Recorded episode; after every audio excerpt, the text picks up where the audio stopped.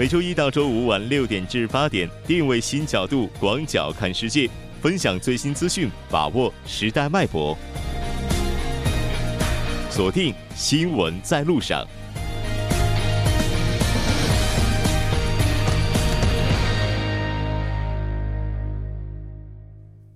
好的，欢迎回来，这里是正在为您直播的 TBS EFM 调频一零点三新闻在路上。稍后第二部节目当中将为您带来今天的半岛之外、首尔新生活以及听首尔。那接下来是广告时间，广告过后马上回来。关注半岛之外事态走向，传播全球动态新闻声音，半岛之外。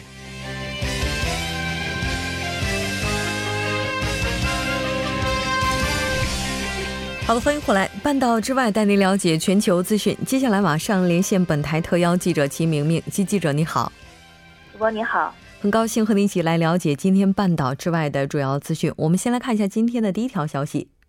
好的，今天的第一条消息呢是特朗普签署国防授权法案，并称是美军史上最重大的投资。嗯，是的，没错。那这一次的他的国防授权法案呢，也是授权了七千一百六十亿美元的国防开支。我们先来看一下具体的相关情况。好的，综合报道，当地时间十三号，美国总统特朗普在纽约上州德拉姆呃德拉姆堡陆军基地签署了七千一百六十亿美元的二零一九财年国防授权法案，继续增加了军事开支。特朗普在签署仪式上呢，将国防预权法案称为是美国现代军队历史上最重大的一笔投资。在谈到这些预算将被用来购买新的军队设备时，特朗普还表示希望美国能够足够强大，以至于不需要用到这些武器。嗯，是的。那针对美国的另一个举措，强化外国投资委员会的监管权限，我们来看一下中方这边的回应。好的，中国商务部新闻发言人表示，已经注意到了美国外国投资风险评估现代化法案已经作为二零一九财年国防授权法案的一部分，由特朗普总统签署成法。中方呢将对法案内容进行全面的评估，并将密切的跟踪法案实施过程中对中国企业产生的影响。还表示，当前经济全球化深入发展，跨国投资方兴未艾。中美企业在深化投资合作方面有强烈的意愿、巨大的潜力。两国政府呢，应该顺应企业呼声，提供良好的环境和稳定的预期。美方呢，应该客观公正地对待中国投资者，避免国家安全审查作为中美企业开展投资合作的障碍。嗯，是的，没错。那其实我们看到，中国国防部这边也已经做出了回应，表示这波法案的涉华内容充斥着冷战思维，渲染了中美对抗、干涉中国内政、违反一个中国原则，以及中美三个联合公报规定，破坏中美两国的两军关系发展氛围，损害中美互信与合作，已经向美方提出严正的交涉。那这条了解到这儿，再来看一下下一条消息。好的，第二条消息是为制止里拉持续贬值，土耳其央行采取必要措施稳定市场。是的，那在今天我们的他说板块连线的时候，也已经提到了这条消息。先来看一下，针对里拉持续贬值给市场带来的冲击，现在土耳其在安抚货币市场方面的具体措施。好的，土耳其中央银行呢，为了制止其货币里拉持续贬值，十三号宣布允许商业银行持有更多的资金和黄金，希望改善银行体系的流动性，恢复投资者对土耳其经济的信心。土耳其央行的这一措施呢，使里拉汇率从隔夜的一美元兑七点二四里拉的历来最低点回升，一度坚挺到了一美元兑六点四里拉，不过后来呢，又退到了六点八七里拉左右。嗯，是的，那应该说这次的话，由于土耳其危机引发的抛售是暂时平息了。那目前看来的话，平息之后，投资者有可能开始抄底新兴市场，所以这也可能是更多人的担忧。那也就有了这样一个说法：土耳其总统埃尔多安称，那贬值现在是一场政治阴谋。是的，埃尔多安呢，十二号就在里海城市特拉布宗向执政党的党员讲话的时候表示了，呃，里拉贬值呢是针对土耳其的一场政治阴谋，目的呢就是要土耳其在包括金融和政治等所有的领域投降。不过，也有分析员指出呢，美国的制裁固然是触触发土耳其这场危机的导火线，不过，土耳其通货膨胀高企和里拉疲软已经持续有些时候了，早已经对经济构成风险。大部分的经济学家和分析员都认为，土耳其只有提高了利率，才有望。缓解当前的这场危机。嗯，是的，因为如果目前土耳其的资产持续面临压力的话，也就意味着海外投资者有可能不再买入土耳其的债券，而这样有可能会演变成为经济崩溃。那应该说，这起事件的起源就是美籍的牧师布伦森事件哈。那目前这个事件进展如何呢？嗯，现在呢，经过经埃尔多安证实，美国其实现在已经限定土耳其最迟十五号下午六点要释放布伦森，还表示否则呢，制裁将落实。不过埃尔多安是不为所动，并警告美国不要铤而走险，继续采取威胁两国关系的举动，否则土耳其将寻觅新的伙伴和盟友。他还表示。美国竟然为了一名与恐怖组织有关系的牧师而要牺牲其北约战略伙伴，简直愚不可及。嗯，那当然，这究竟是蓄谋已久，又或者说真的就像土耳其总统提到的政治阴谋，我们是无法得知的。那这条了解到这儿，再来看一下下一条消息。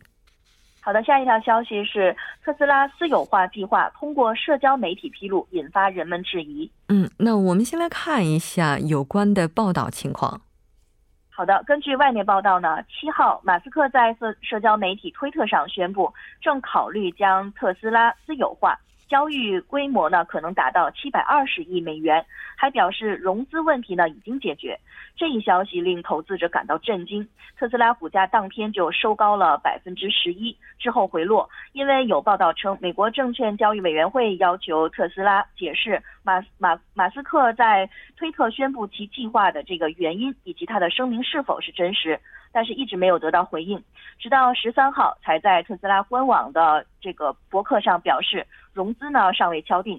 其微博和博客上的消息呢，都是他作为特斯拉股票个人竞购方的个人观点。那对于媒体的这个置评要求，特斯拉发言人建议记者参看马斯克的博客。嗯，是的，没错。那应该说，这次特斯拉的公司执行长马斯克，他通过这种方式来进行披露，专家就表示了，这是公司在治理方面存在一些疏失。是的，有一位证券业的律师表示。暂且不论马斯克是否做出了误导，单是他宣布这一消息的非正统方式，以及特斯拉没有立即向监管机构提交文件澄清情况，就已经是公公司的这个治理疏失了。那这引发对企业如何利用社交媒体公布影响市况消息的一个质疑。美国证券交易委员会呢，其实在二零一三年发布的这个指导方针中，呃，规定允许企业及高管利用社交媒体发布一些实时、实质性的消息。但前提是投资者已经被提醒有这种可能。嗯，是的，突然让人想起了推特治国的特朗普总统。那不知道未来是不是会有更多的公司选取这种方式来发布最新信息？但不可否认的是，这肯定是对股民以及消费者的不负责任。那再来了解一下印度今年夏天多地遭遇洪灾的这条报道。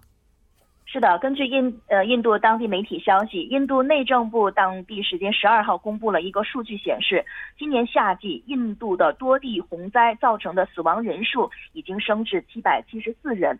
此外呢，还有数十人失踪，数万人无家可归。嗯，是的。那目前暴雨的洪灾也是引发了泥石流、山体滑坡等次生灾害，也造成了大量人员伤亡。救援工作也是在各地进行当中。好的，非常感谢齐记者带来今天的这一期连线，我们下期再见。好的，下期见。接下来关注一下这一时段的路况、交通以及天气信息。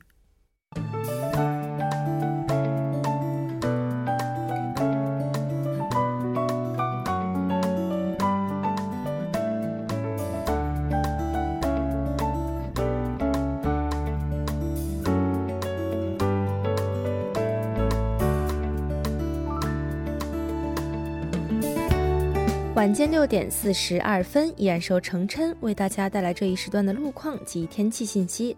我们先来关注一下来自首尔市交通情报科发来的晚高峰实时路况。第一条消息来自奥林匹克大路金浦方向汉南大桥至盘浦大桥，不久之前呢发生在该路段四车道上的交通事故，目前已经得到及时的处理，四车道恢复正常通行。但受事故余波影响，目前从蚕市大桥开始。路面拥堵比较严重，请来往的车主们参考相应路段，安全驾驶，减速慢行。接下来是在江边北路依山方向杨花大桥至城山，早间时段呢发生在该路段二车道上的交通事故，目前已经得到及时的解决。受事故余波影响，目前相同方向从东湖大桥开始拥堵严重，还望途经的车主们保持安全车距，小心驾驶。好的，继续来关注天气。明天中部的大部分地区呢都将呈现出多云的态势，但是南部的部分地区受到第十五号台风利皮的影响，热带低气压减弱，将会伴随着大量的水蒸气开始新一轮的降雨。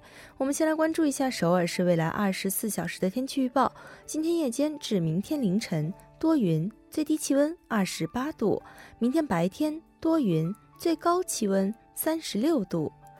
好的，以上就是这一时段的天气与路况信息，我们稍后再见。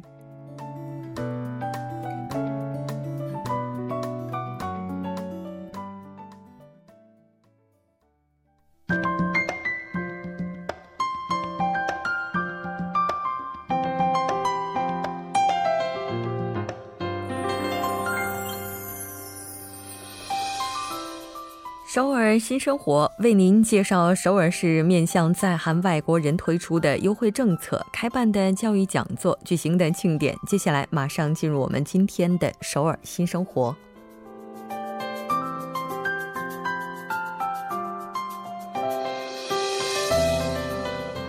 先来看一下今天的第一条消息。那这条消息是韩国移居民健康协会为移居背景青少年朋友提供的奖学项目，现在开始正式的招募能够申请的朋友了。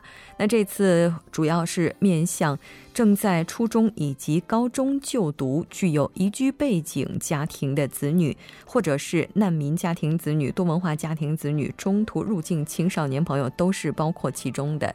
我们来看一下奖金的金额，如果是初中生朋友的话，将能获得每人一百万韩元的资助，这个资助；高中生是每人两百万韩元。申请时间是从九月三号到十八号，那结果最终公布的时间是在十月十八号，在八月二十八号的时候会有说明会。具体的内容以及申请书的填写方法呢，在现场都可以了解到。详细的信息，您可以拨打电话零二三幺四七幺六九三零二三幺四七幺六九三进行更加详细的了解。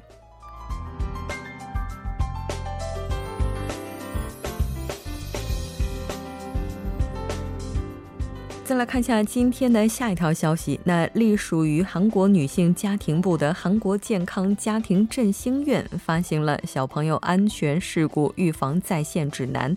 那目前这份指南已经被翻译成了十二国的语言，内容包括家中在高处如果有物体坠落，或者是小孩子发生窒息被卡在房间里，出现吞咽事故，或者是在电梯当中出现事故。乘坐汽车时发生事故等，呃，比较容易在孩子身边出现的这些安全隐患，如何去进行及时的预防以及处理的方法？目前呢，这份预防指南呢已经被翻译成了英文、中文、越南语、柬埔寨语等十二国的语言，以便让多文化家庭的父母以及小朋友能够更加这个全面的去了解所有这些安全事故的预防方法。详细的信息，您可以拨打这个，您可以登录塔努里的官方网站三 w 点 liveinkorea 点 kr 进行下载阅读。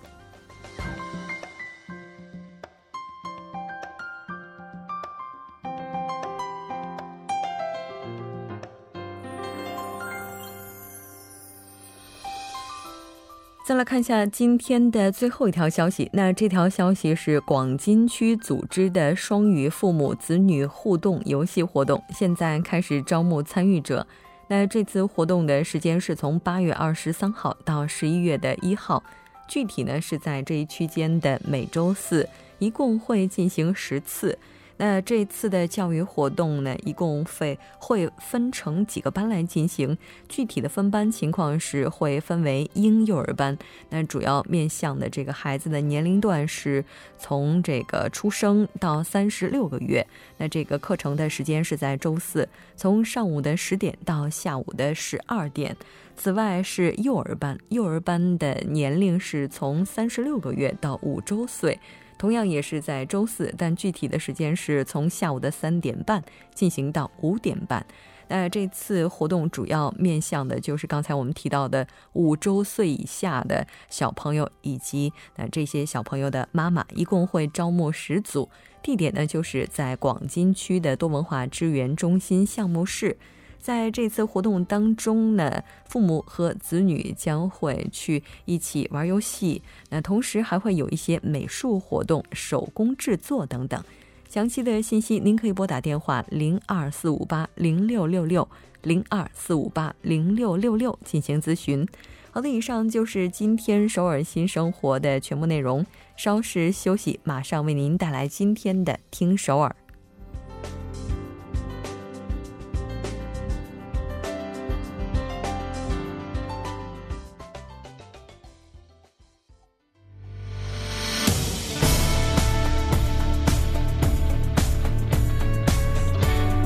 您现在收听的是《新闻在路上》。好，欢迎回来。现在时刻是晚上的六点四十九分，这里是正在为您直播的 TBS EFM 调频一零点三《新闻在路上》，马上为您带来听首尔。首先还是要请出栏目嘉宾金勇，金勇你好。好，大家好，主持人好，很高兴和金勇一起来了解首尔市的消息。那其实这个虽然说这两天还非常热哈，但是我不知道是不是有很多朋友跟我一样，就没事儿喜欢翻一翻后几天的天气会怎么样。然后我就惊喜的发现，可能从这周这个慢慢的这气温就会降下来了。嗯，那其实因为这段时间以来的高温哈，我们好像就是感觉到今年夏天。蚊子会少一些，嗯，对他们可能被热死了嘛，对吧？但是说这个，虽然说蚊子是少了一些了，但是如果大家要是出去旅行，因为毕竟天气非常热，可能有很多的朋友今年会选择，就比如说去外野营啊什么的。对对对，可能而而且会选择一些比较就近的地方，比如说汉江啊这些地方。嗯，对，我不知道大家有没有去感受过哈，这个据说就看了有一些图片啊，就发现这角落里啊，这些垃圾啊又开始猖獗了。嗯，对。其实汉江这个垃圾分类或者是垃圾量非常多的这个现象，其实不是一天两天的事儿了哈。其实它从据了解，从一六年的时候开始就这个现象比较严重。嗯，然后呢，其实现在这个据了解啊，现在这个汉江公园的这个垃圾排放量是达到了四千八百吨哈，这个吨的概念。然后这个大概什么的什么样的感觉呢？就是呃一辆车一辆这个垃圾车哈，呃去了之后二十分钟不到，它整个车就满了，所以呢就会不断的进行这个作业。基本上基本上算是这个工作人员是不停的去去这个呃去捡垃圾，然后还有个问题就是另一边呢就是一些呃在。在公园里面去散步啊，或者是啊，或者是在享受这个阳光或者是绿荫的情况下，那帮那些人呢，哈，就会不断的就会呃出现产生这些垃圾。这我已经感受到了我们金勇作家在语气当中对他们的指责。对，其实这个现象其实很很很很严重哈。今天带来的这个消息呢，也是跟这个有关的哈，而且是今天听说我就这一条消息啊，呃，着重来介绍一下。